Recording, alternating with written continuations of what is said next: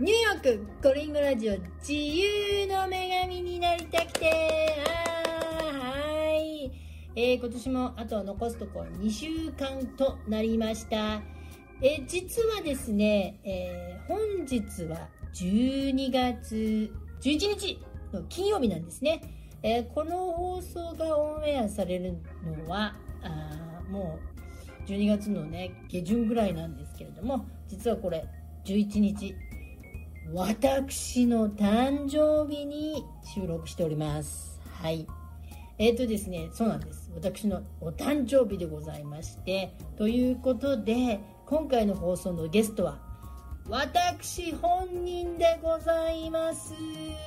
すみませんちょっとあの師走のね年の暮れで皆さん忙しくてゲストの方とかもなんか失礼かなと思って自分で2020年を締めようかと思っております。そうですね。それでですね、えーお誕生日ということでただいま私ニューヨークのロングアイランドの一番端っこのモントークというねあの町があるんですけれどもそちらに来ておりまして今こちらそちらのホテル、えーモントークマナーというリゾートホテルがあるんですけれどもそちらからお届けしております、えー実は私ですね4年前から2016年から誕生日は必ず新しい何かを挑戦しているんですね。っていうのはあの今まで12月生まれだったのでなんか12月生まれだとクリスマスとかねホリデーシーズンがにかぶってしまって意外にね誕生日を祝うのなんていうのかな子供の頃から誕生日もあのクリスマスと合同とかそういう感じでいつも誕生日プレゼントも年に1回しかもらえないみたいななんていうんですかクリスマスプレゼント兼ねてみたいなそういうことがあってまたアメリカに来てからはね特にホリデーシーズンがすごくあの盛んなのでなんか誕生日なんですっていうのちょっと申し訳ないというか遠慮して結構誕生日をないがしろにしていたんですね。ですけれども4年前にふと気づきまして誕生日こそあの人生で一番ビッグイベントはないぞと。っていうのはこのあの私たちが生まれこの世に生まれてきた日でございますからものすごい大切な記念日でございますよね。それをないがしろにしてはいけないだろうと。結構アメリカ人の人って誕生日を大切にして結構大げさに派手に祝う人が結構多かったんですけど私はなんかホリデー中だしみたいな。なんかみんなにも悪いしあんまり誕生日を告知してなかったんですけれども。いや何も他人様に祝ってもらう必要もないなと思って自分があの自分を祝えばいいかなと。そしたらまあ他のね他人の人に気を使わなくてもいいかなということで4年前から私誕生日を大切にしようとしているんですね。で一番最初の2016年4年前に誕生日はもう絶対自分をあのトリートするぞみたいな。しかも人生で新しいチャレンジをしていくぞということであの祝い始めたんですけど一番最初の2016年は私当時、えっと4年前なので43歳の誕生日ですね。43歳。今年今47歳になりました。どうもどうも。そう4年前の43歳のお誕生日の時に人生で初めての経験をしようということでフロリダのオーランドにあるココアビーチに行って43歳にして初のサーフィンを体験したんですね。もうそれもすごすごく良かったですよ。ブログがありますのでぜひ読んでくださいそしてその翌年、え44歳の誕生日を迎えた、え2017年はですねなんと人生初のあのファンドレイジング。今ね結構ファンドレイジング誰でもやってる感じなんですけど私その時は初めて44歳でファンドレイジングをしたんですけどバースデーファンドレイジングといっても当時あのニューヨークウェスティンホテルが1個1000ドルするベーグルを販売してたんですね。1個たった1個のベーグルを1000ドルですよ。そのベーグルの、あの収益金が1個の1000ドルを購入したらその売り上げの1000ドルはニューヨークの食料基金に寄付するというあのホームレスさんとかねそういう方に食事を提供しているボランティア団体があるんですけれどもそこにあの1000ドル丸々こう寄付するというベーグルキャンペーンがあったんですね。これは素晴らしいと思ってただね一般庶民の私がねポーンと1000ドル出してベーグル買えないじゃないですかということで私人生初のファンドレイジングで1個1000ドルのベーグルを、えー、購入するために1000ドルの募金を募ったんですね。バースデー募金。で私の誕生日に1000ドルのベーグルを購入したいので何卒よろしくお願いします。でその皆さんが募金してくれたお金でベーグルを私の誕生日に買ってその誕生日に買ったベーグルの1000ドルがニューヨークの食料危機に行くという素晴らしいアイディアだと思って私それをなんと1ヶ月で1000ドル本当に集まってもう皆さんありがとうございます。それで素晴らしい誕生日を1000ドルのベーグルであの募金してくれた方と1個をね分けつつあのそしてその1000ドルをニューヨークの食料危機の危機の方に募金してというこれも別のビデオがありますのでぜひご覧ください。それもすごくいい経験ですごくいい誕生日になりました。そしてですね45歳の誕生日。45歳の誕生日は2018年ですね、えー、私初めて人生初めてでメキシコに行ったんですね。メキシコ、まあ、と言ってもあのカンクーンとトルーンに行ったんですけど、まあ、あのまだまだもう私メキシコっていうとすごい怖いイメージがあってなんかカーテロとかいたりドラッグディーラーとかがいたりなんか もう殺されてしまうんじゃないかみたいなそういう勝手なイメージがあったんですけど、まあ、あの初めてメキシコに行くということでカンクーントルーンと行ってきたんですね。それも素晴らしかったです。それもビデオがあると思いますのでぜひご覧ください。そして去年2019年26 26歳って違う違う違う違う。あの46歳の誕生日去年2019年の去年はですね私日本人なんですけれども日本人が大好きなハワイに一度も行ったことがなかったんです。であのー、なんか日本にいた頃ね猫も杓子もハワイへ行っていたのであの天の弱という感じでねなんかみんなが行くから行くの嫌だなみたいななんか変なあの考えがあったんですね。でみんながハワイに行くのでちょっとハワイはってあんまり興味がなかったんですハワイに。で興味がなかったんですけれどもまあハワイブームはずっと続いてはいたんですけどそこまではハワイで興味はなかったんですがハワイ行ったことない。みんながこんなにリピートするほど行きたがるハワイってどんなハワイかみたいな。じゃあ人生初め初人生初めての体験ということでハワイに行ってみようかって自分のこう思い違いのね思い違いというか勘違いというかみんなが行ってるから行きたくないとかそういうなんかちょっと若い頃の尖った思いもまあ46歳にもなればねそれももうマイルドになってくるわけですよ。でじゃあハワイに行ってみようと。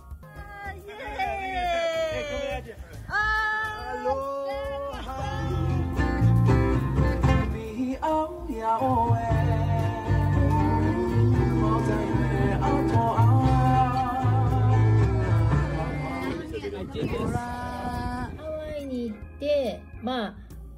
それからですねあそう44歳から妊活を始めたんですね。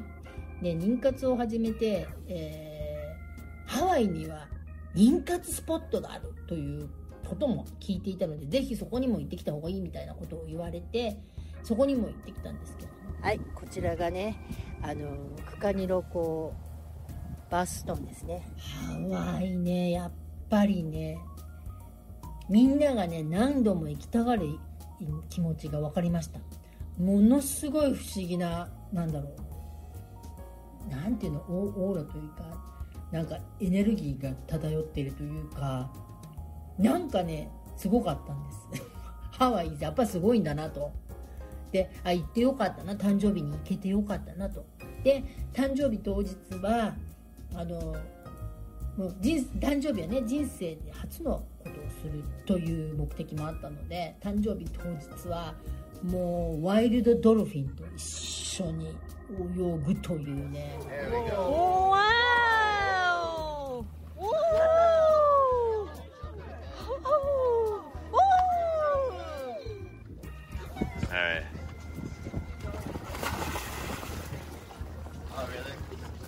ありがたい経験をさせていただきましてというか、まあ、自分でプランしたんですね自分で自分の誕生日を祝おうということでもう本当にもう自然ともうあの動物と触れ合うみたいな感じですごい良かったのでそちらの方もねビデオにありますのでぜひ、えーと、YouTube、あのー、登録よろしくお願いします。そして2020年。さあ今年20じゃないってもうどうも20代に戻りたいようで。47歳。本日47歳を迎えたんですけど47歳のバースデーをどう祝おうか。すっごくね今年は大変だったんです。というのもコロナがやってきてしまってコロナパンデミックのためにほとんど旅行も行けず日本帰国もできなくなってしまってキャンセルになってね。で本当に旅行が制限されてしまったんでもう誕生日はね行ったことのないあの国に行くとかやったことのない体験をするそして自分を祝うみたいなあのこうカスタムができていたのにもうコロナでねそれができなくなってなんか何かね新しい体験もねほら3年前のね1000ドルベーグルみたいなそういうチャレンジみたいなのも探したんですけどやっぱりコロナになったので旅行だけじゃなくて外出とかあとまあ人とのね接触とかもそういうのもほとんどもうとにかくどんなイベントもみんなキャンセルになってたのでそういう体験型のセレブレートもできなくなってたんでどうしようかなと思っていろいろ考えたんですけどコロナがねない時はやっぱり12月生まれなのでニューヨーク寒いですしあのメキシコとかねあのハワイとかあとまあそあのカリビアンの方とかにねそういう方に行っていたんですけれどもあのその旅行もできなくなったのでもうあの12月になって感染率もどんどん上がってきたのでもう他州に行くのも大変だということで、えー、ニューヨーク州の中で何か新しいことを新しい場所へみたいな。ただあのニューヨーク州だけどだと限定されてしまうというかね。でナイアガラフォールズとかは一度行ったことはもうあったしなんかもう誕生日を盛り上げるにはちょっと、うん、ナイアガラフォールズがあの誕生日盛り上げられないって言ってるわけじゃないんですけどね。それでですねなんと、えー、1980年にあの冬季オリンピックが行われたあのアメリニューヨークでねあの行われたレイクプラシッドっていうあの土地があるんですけどニューヨークシティからだいたい5時間くらいで行けるあのもうナイアガラフォールズにちょっと近いようなところなんですけどオリンピックエリあの会場があるあのスキーのジャンプのねあのジャンプ台とかがあるそういうところがあってそこでなんと犬ぞり体験ができるということで、もう犬ぞりやるぞ、誕生日にも犬ぞりしかないみたいな感じだったんですね。これで行こうと思ったんですけれども、犬ぞりの開始がなんとクリスマス明けからになるということで、まだ犬ぞりやってないと。私の誕生日12月11日やってないと。で、コロナがねない時はやっぱり12月生まれなのでニューヨーク寒いですしあのメキシコとかねあのハワイとか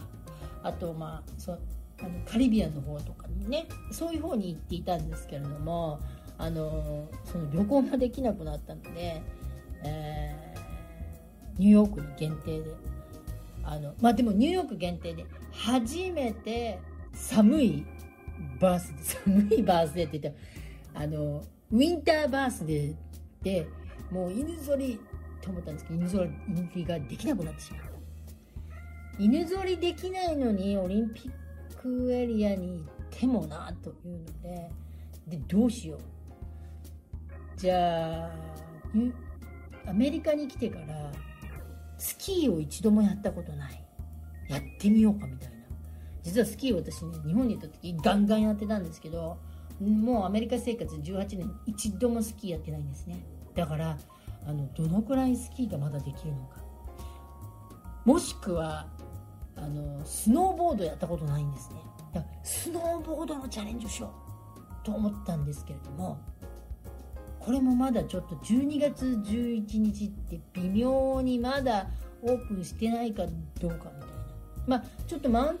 あのハンターマウンテンとかあのー、そういうところはオープンし始めてたみたいだったんですけれどもパートナーのジョンさんがねスノーボードをやってあのなんか骨折のあの記憶あの経験がある。行きたくないと。パートナー行きたくないと。一人でスキースノーボードきついなみたいな。であのー、パンデミックですしお友達を誘ってっていうわけにもいかないのでどうしたものかと思いましてまあ結局今モントークに来てるので今年の2020年コロナのパンデミックの中の中の誕生日はまああのモントークでちょっとまあリゾートだしただできれば夏の方がねこのエリアはいいと思うんですけれどもそれじゃあちょっとじゃ誕生日ど何もなんかもっとセレブレートできなくなんかいつものねあの初体験とかそういうこまあ、モントークもね来たことあるので23年前にねどうしようかなみたいな。でなぜモントークに来たかというとですね実はモントークでアザラシちゃんが見られるということでアザラシちゃんですよ。でアザラシちゃんハイキングがあのちょうどこの私の誕生日のウィーケンドに開催されるということでもうこれしかないでしょみたいな。もう冬のニューヨークをで海沿いをね歩いてアザラシちゃんを見に行こう。そして誕生日を祝おうということでね今年はそういうことになあのなったんですね。すいません。すっごい長くなっちゃったんですけれども。えまあ、そういうことでね誕生日はとにかく誕生日は皆さんナイアガナイアガラじゃないですよ。ないがしろにせずにあのぜひ大々ともう大げさにもうあの祝うことをお勧めします。ただ誰かに祝ってもらおうっていうとなるとなんか遠慮したりなんか気が引けたりするかもしれないのでもうどんどん自分で自分の誕生日をプランして楽しんでいくのはもうだってもう自分が生まれた日ですからこのその日がこの日がなかったらここにいないわけですからということでね私はねモントーク2020年すごい吸ったもんだしてバースデープランがなかなか立てられなかったんですけどやっとニューヨークの州内で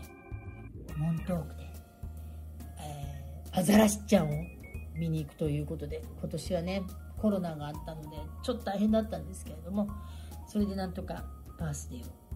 迎えられるかなと。今もうもうもうすでにあの今日がバースデーなんですけど明日アザラシちゃんを見に行ってきます。なのでねあのこの放送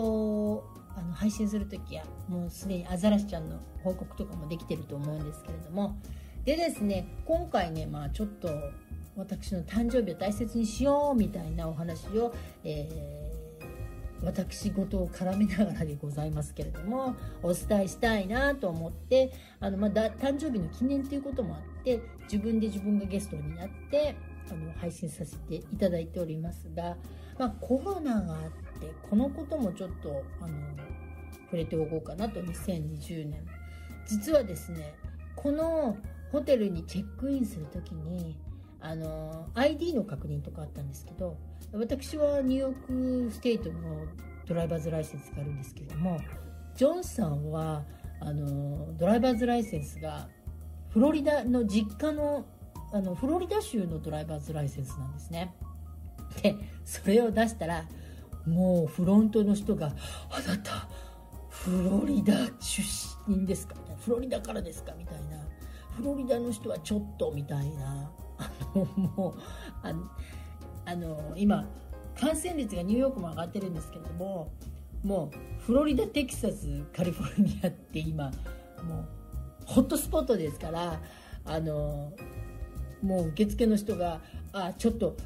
あのフロリダの証明書だけではちょっとお泊まりは」みたいな感じになってきて。あのいやフロリダのドライバーズライセンスですけれどニューヨークに住んでいますって。じゃあその証明を出してくださいみたいな形になってジョンさんそれ以外ない。だって国内旅行ですからパスポートとか持ってるわけじゃないしドライバーズライセンス免許証以外顔付きの ID ってねまあ職場に行けばね職場のね ID があるんですけどそれって職場に置いといてあるから持ってなくてもうすっごい大変だったんですけれどもなんとかこうユーティリティの電気代とかのね請求書オンラインのねあのそういうので住所のあ住所と名前ニューヨークの住所と名前がついたそういう請求書みたいなものをあの E メールで見せてなんとかやっとチェックインできたんですね。でもその時にねあやっぱりコロナでの規制って厳しいんだとだからあの私たちはこのあの、ね、モントークマナーというリゾートがあるんですけれどもここに泊まっているんですけども別の州から来る人はかなりちょっと大変かなと。もしかしたら拒否をされるかもしれないしテストを受けてあの陰性じゃないと泊まれませんみたいな形になるかもしれないんですけどあ厳しいんだというのを。まあでもそのぐらい厳しくしてくれてあのありがたいなというかねもう感染がどんどん広がってるのでなかなか旅行にも皆さん行きづらいんですけれどもそれをちょっと身をもって体験しましたね。はい。それでですね誕生日だったのでその誕生日を大切にしようということとコロナのことをお伝えしたいなと思って。であの誕生日を大切にしましょうということをお伝えしてるんですけど私ねちょっとねいろいろ誕生日に関してもう自分自身をセレブレイトするっていうのはもうこれからもずっと続けていくんですけれども先ほどもちょっと言いましたが私ね超高齢妊活をしているんですね。はい本日はここまで。次回は明日世界が約240年ほど続いた地の時代から風の時代に移行するということでニューヨークコリンゴラジオも風の時代に乗れるか。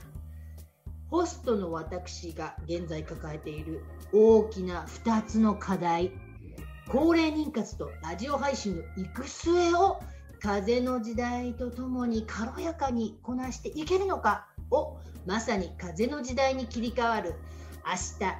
日例外異例特例配信いたします。よろしければお付き合いください。それでは、See you tomorrow! バイバイ